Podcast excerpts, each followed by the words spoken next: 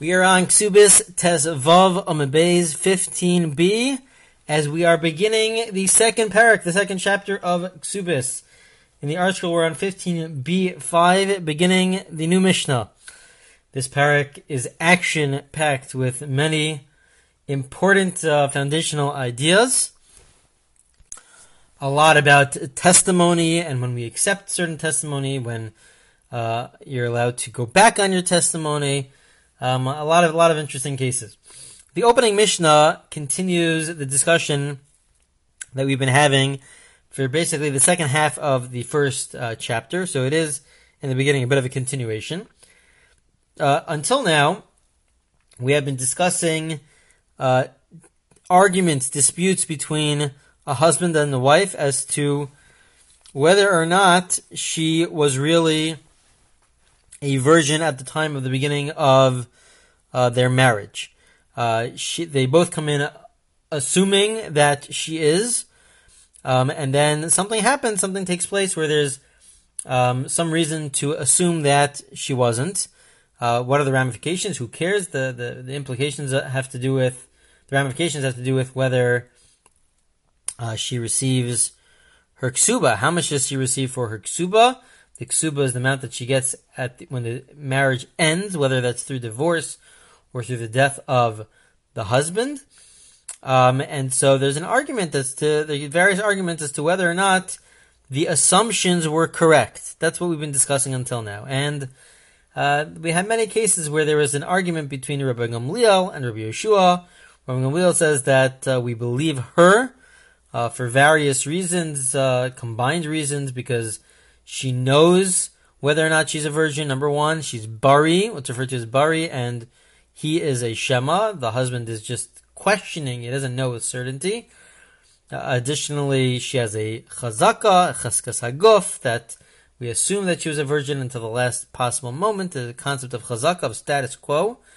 Uh, he has a status quo of of mamonis, chaskas mamon, uh, where we leave the money where it is unless we know otherwise. So there, there is a, a, counter argument to believe him, which is the position of Rabbi Yeshua. In these cases that we believe him, Rabbi Gamliel says that we believe her. That's all with regards to cases that we've had until now. Now comes the Mishnah and discusses uh, a similar case, but it's a new case where there's no there's no question uh, about a change in her status. That's not, that's not what we're discussing. We're not discussing a change in her status. We're discussing where it's many years later now. Um, they've been married for many years. Uh, she now either got divorced or she's a widow. And there's a question as at to, with regards to at the beginning of the marriage, was she a basula or was she a baula? Was she a virgin or was she not a virgin? What what happened at the very beginning of the marriage? Well, um, and that would have significant ramifications with regards to how much she should receive for her ksuba. So it's not a question of whether uh, something happened in the sense of there was a certain assumption that she was a virgin, and then um, there's reason to assume, or there's some reason to assume otherwise. No, that's not. That's not what's going on here. What's happening here is that many years later, after the marriage ends, they're sort of looking back, and there's there's a discussion as to what was her status originally, um, and this would have ramifications for the ksuba. If she was a basula, if she was a virgin, she would receive two hundred. And if she's a bu'ula, if she wasn't a virgin, so then if she was in a previous relationship, so then she would receive 100. Uh, so let's see the Mishnah inside. Ha'isha shenis armalo shenis garsha. If she was widowed or divorced. Hi omeres basula nisasani. She says that at the original time I was a basula, I was a virgin. Vuomer loki ela. And he says that no, you were, you were already um, in a previous, uh, you're a widow, you're already in a previous marriage beforehand. And so therefore you should only receive 100. Now, when it says he says, that could obviously only be referring to a case where they got divorced. If he passed away, it must be coming from, uh, his kids, uh, people who, who inherited from his estate. Uh, it can't be from him, obviously. Uh, but there's an argument between the two of them. So the, the, the Mishnah says as follows. Im yesh edim sheyatasa behinuma v'rosh peruk subasa masayim, Rabbi Yochanan Omer avchiluk klayos raya. Essentially, the Mishnah says that we believe him. We believe him even though there was a whole dispute in the last chapter whether or not we believe him or whether or not we believe her. Rabbi says we believe her, as we're going to see in the Gemara momentarily. In this case, in the Mishnah, Rabbi will agree that we believe him. That we believe him. Everybody in this case agrees that we believe him. The only time that we don't believe him is that if we have testimony, if there's actual testimony as with regards to what was happening at the wedding itself. Do we see are there there's different signs to show that she was a basula, that this is her first marriage, whether that's the fact that um, she uh, goes out with uh, a hinuma, a hinuma. We'll see exactly what that is a little bit later, but it means also when her hair is showing.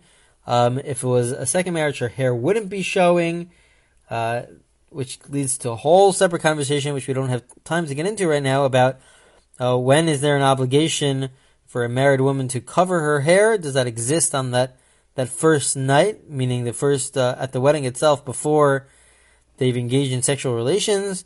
Um, when when does that obligation begin? But if there's testimony that her hair was revealed, that people saw her hair, or maybe that they were distributing um, parched grain, which was viewed as like snacks, uh, sweet snacks that they give out to the kids. So then that's a sign. These are all signs that this was her first marriage. So if we have various signs, so then that is good enough to say that she is uh, she was a virgin at the time.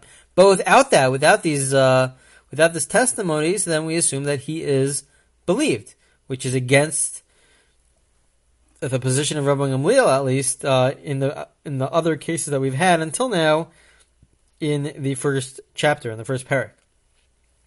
So that is all case number one of the Mishnah. Case number two of the Mishnah is a totally separate case, but in this case, Rabbi Yeshua is agreeing. And what Rabbi Yeshua? Rabbi Yeshua agrees in the following case, meaning, up until now, Rabbi Yeshua has been saying, wherever the money is, leave it where it is unless we have good proof. So leave it with him, leave it with the husband. The husband has no obligation to uh, give more towards the ksuba until we have better proof. We need to have better proof. Her claim alone wouldn't win.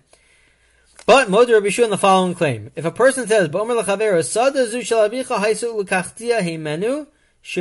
a person says, a person's on a field, nobody is questioning the field. Let's say, and a person just says, "You should know that this was your father's field, and I bought it from him."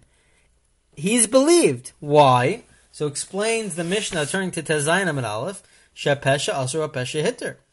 Because this is a phrase called Pesha Asur Pesha Hitter, uh, which is a famous uh, Talmudic phrase that the mouth which forbade it is also the mouth that has permitted it. Meaning as follows, if he kept quiet, if he did not say a thing, so then he would be able to stay on the field. It's hit, he was on the field, not his friend. He comes along and he causes trouble for himself. And he says, you should know. He tells his friend, your father owned this land. And it's only, the only evidence that we have is, is from him, his, his own testimony. He says, you should know, I bought it from your father. So the same person that said that this belonged to your father is also the person that says that it belonged, that, uh, but I bought it from him. And so based on his own testimony, so we have to take it in full. If we're going to believe part of it, we have to believe the whole thing and uh, say that he actually bought it from him. So in that case, Rabbi Yeshua will agree. Even though in general he says that we need to have a higher level of proof in order to extract uh, money or possessions from one person to another. But in this case, where the person says that this was your father's field, Rabbi Yeshua is not going to say, "Oh, stop there."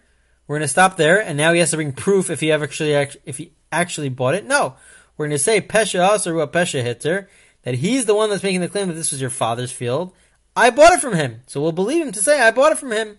And we'll leave the field basically by, by that person who says that I bought it from him. However, ends the Mishnah, if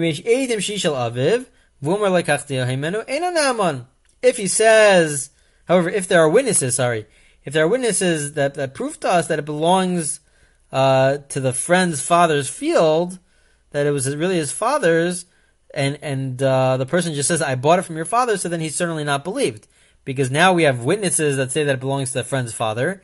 It's not purely based off of his own testimony. We have other evidence that it belongs to the father, so then his testimony alone isn't good enough. He has to bring a better proof. To, he has to prove that he actually bought it. So in this case, Rabbi Yeshua agrees. Now, why is this case brought down? This seems to be coming out of left field Uh, we've been discussing until now all these different cases about a, marriage and how much she should get for her ksuba. Um, this seems to be coming out of left field, so the Gemara is going to explain why we're mentioning this now, this case now. Uh, but it is it is a new case. With regards to the topic of Pesha or who a Pesha hitter, why is he believed? If he's the source for our information, he's the only source for our information, and he says that this was your father's field and I bought it from him, so then we believe him in full.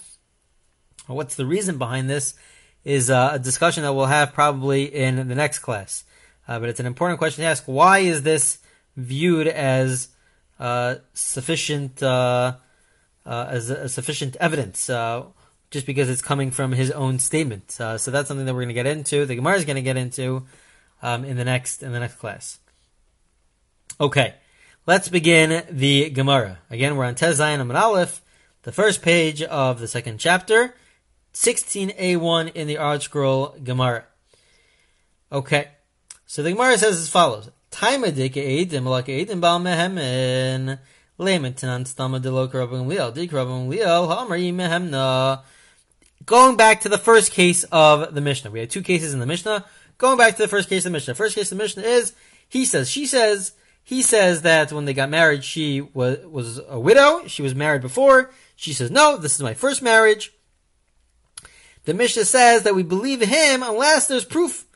If there's proof that uh, if we have testimony that this was a marriage with all the um, the, the the features of a marriage for it being her first marriage, so then we believe the witnesses. If there we don't have such witnesses, we believe him. So the Gemara says, oh, if we believe him, this seems to be to be that the Mishnah is against Rabbi Gamliel. Because Rabbi Gamliel, for the last few Mishnayos in the end of the first chapter, the end of the first parak, says that uh, we don't believe him. We believe her. We believe her her testimony. Meaning, the assumption is, is that part of why Rabbi Gamliel said that we believe her is because we assume that she was a basula, a virgin until the latest point in time. Well, that's not the assumption that the Mishnah is taking now. The Mishnah is saying that we believe him. And we don't go based on the fact that uh, she was a virgin until the last point in time. So Gemara says, no! Afilu tema Rav Gamliel. Ad kan lo koma Rav Gamliel hasam ela bebari v'shema. Aval hacha bebari v'bari lo amar. The Gemara answers that no. Rabbi Gamliel fits with our Mishnah. Why? When did Rabbi Gamliel say that we believe her together with her chazaka, her status quo that she was a virgin? That's only in a situation where she says something with certainty, i.e., that she's a virgin, and he is questioning it. He doesn't know. But in this case, they are both bari. They both know with certainty. This is a case where they both know with certainty. It's a question as to, it's not a question as to some, something changed and something we don't know about. It's, we're just working backwards. What happened 30, 40 years ago when they got married? What was the situation? And that is a situation where they both know whether or not she was a virgin. Uh, so in a case where they both know, they both are saying it as a bari, as, with certainty. So then in that case, Rabbi Gamliel will agree that we believe him and not her.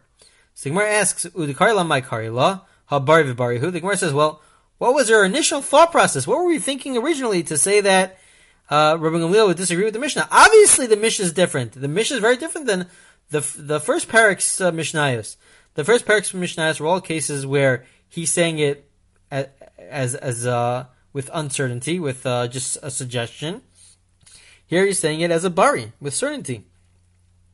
So the Gemara answers no. Cave and derov nashim basulas nisos kibari v'shemadami. No, and the Gemara is going to get back to this line in the next class, not right now, but because in this case, uh, most women that get married are virgins. Most women that get married are virgins. So maybe it's equivalent to a case of bari v'shema, where he's saying it. Maybe it's just as good. We can make some sort of equation say it's just as good as when he says something with an un, with as, as, an uncertainty and she's saying it with certainty. So the fact that most women uh, get married, who get married, are virgins. Um, so then maybe that should be a reason for us to to say that you know what she was also a virgin. That's why the Gemara has to come and tell us, and therefore we should believe her. That's why the Gemara has to come along and tell us that no, it's not sufficient. It's still not sufficient, and we believe him. So in the end of the day, in the end of the day, we believe him, um, even though maybe there's a there's a majority uh, of women who get married are virgins. No, we still believe him and we assume that um, because we just leave the, the, reason why we believe him is because we leave the money where it is unless we have sufficient evidence otherwise. So therefore, he wouldn't have to pay 200, he would still have to pay 100 because he's still, he's not, he's not denying the marriage. He's denying the fact that she was a virgin at the time of the marriage. She's still a widow. A widow still receives 100. Okay. The Gemara now continues and says that it makes sense to say this is Rabbi Gamliel. Why? The first part of the Mishnah is saying Rabbi Gamliel agrees in this situation, even though in general he holds that the that the wife is believed because she's bari, she knows with certainty and he doesn't. In this case, we'll believe the husband because the husband is also knows says it with certainty, and we'll say leave the money where it is. Why does it make sense to say that this is Ramaliel? Because the end of the Mishnah, the second case of the Mishnah, is the opposite. It's saying that, and Rabbi Yeshua agrees in this case, meaning the first half is saying Rabbi Gamliel agrees in the following case. The second half of the Mishnah is saying, and Rabbi Yeshua, who generally says that uh, we uh, we leave the money where it is, he agrees in the following case where he says we could uh, we'll we'll we'll take the money out. We'll we'll believe the person who's making the statement to the pesha asa. So it makes sense. First half of the statement to the Mishnah is Rabbi Gamliel saying, uh, I agree in the following case. Second half is where Rabbi Yeshua is saying, I agree in the following case. The fact that the Mishnah says Rabbi Yeshua agrees, Shapir. The Gemara says it makes sense that if Rabbi Gamliel in the first half of the Mishnah is agreeing, so then Rabbi Yeshua is responding back to Rabbi Gamliel and saying, and I agree with you, in the second half of the Mishnah, in the second case of the Mishnah, the Gemara says no. Misarvas Rabbi Shua ahai pirkin kai amigu kai va pirkin kama kai. Rabbi Shua, the Gemara says no, they reject this and they say no. It's not a full proof. It's not a full proof. It could be correct, but it's not a full proof. Rabbi Gamliel doesn't have to be the author of the first part of the Mishnah. Rabbi Shua, when he says he agrees, he means in the, he agrees in the concept of a migu, even though he disagrees with the concept of migu. Migu mean is, is a concept that says that uh, when a person has a claim and they could have made a better claim and they didn't make that better claim, so it's proof that they are being honest. It's proof, let's say it's proof that they're being honest. There's different ways of phrasing it, but it's proof that they're being honest. So they make claim X. They could have made claim Y. Um, and they didn't make claim Y. So maybe that's pr- that's proof that they should be believed, even without any any witnesses or any testimony or any evidence. They should be believed to say statement X because they had a better claim. Uh, so Rabbi Shua in general says in the first chapter says, no, that's not good enough. That's not good enough evidence to extract money from one person to another. However, and that has to do with the first chapter. But what does Rabbi Shua agree with? If it's the type of migu where he could have just kept quiet, right? In this case, in the case of the Mishnah, he says, you should know this, the field that I'm on belonged to your father and I bought it from him. If he just kept quiet, he would have kept the field. Nobody would have said anything. Let him just keep quiet. He could have just said the whole time, this is my field. Forget about the whole history of the field. This is my field, and he would have been believed. So that is a better migu. Why is that a better migu? That's for tomorrow. Well, we'll see. We'll see what that is uh, tomorrow. But right now, uh, we're comparing two different types of migus. A migu where he could have made a better claim to our case in the Mishnah, where it's not just he could have made a better claim. He could have kept quiet and not say anything. Just this is my field. He doesn't have to say anything. So that's where Rabbi Yeshua he's coming to say, I agree in this type of migu where I could have just kept quiet that you're believed. In contrast to not the first half of our Mishnah, but to previous Mishnayos. So the Gemara now wants to get into, well, which Mishnah in the first chapter actually dealt with a migu? Which Mishnah in the first chapter actually dealt with a migu? So we're now going to go do this a little faster, uh, because it's going to go through all the different Mishnayos from the first chapter to try to figure out which case actually had a migu. Um, and so it's really a bit of a review of the the uh, the Mishnah is in the end of the first chapter, the first parak. Ilema. So ahai, which which Mishnah discusses migu? Ilema ha haisamu beres ramula ma'tivu shalu berzeh meish plani v'koin over lezer omer nemenes rishu omer lo mipian achayin hasamai migu ikka hare kresa ben shinaha. If it's a case where she's pregnant, she doesn't have a migu. She's pregnant and she says, uh, she says it was from from somebody who I was allowed to be with. She was single and she became pregnant, so she doesn't have a migu. She doesn't have a migu to say. She could have made a better claim to say I never had sexual relations because she's pregnant. We all know that she had sexual relations with somebody. So Elaha, maybe it's for the first part of that Mishnah. Ro.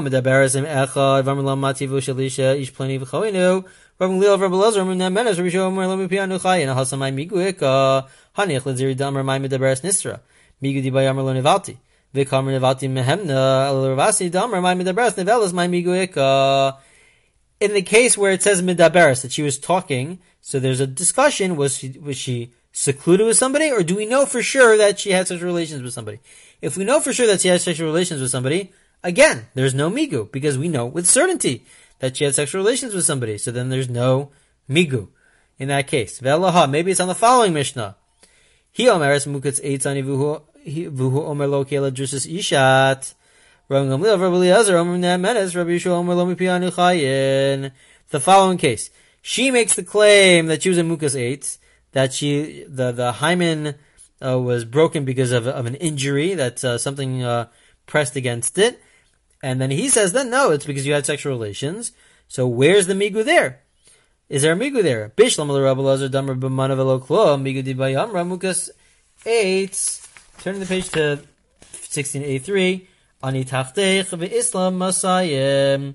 L'Rabbi Yochanan. So in that case, there was a question of how much was she really claiming to, to, to receive.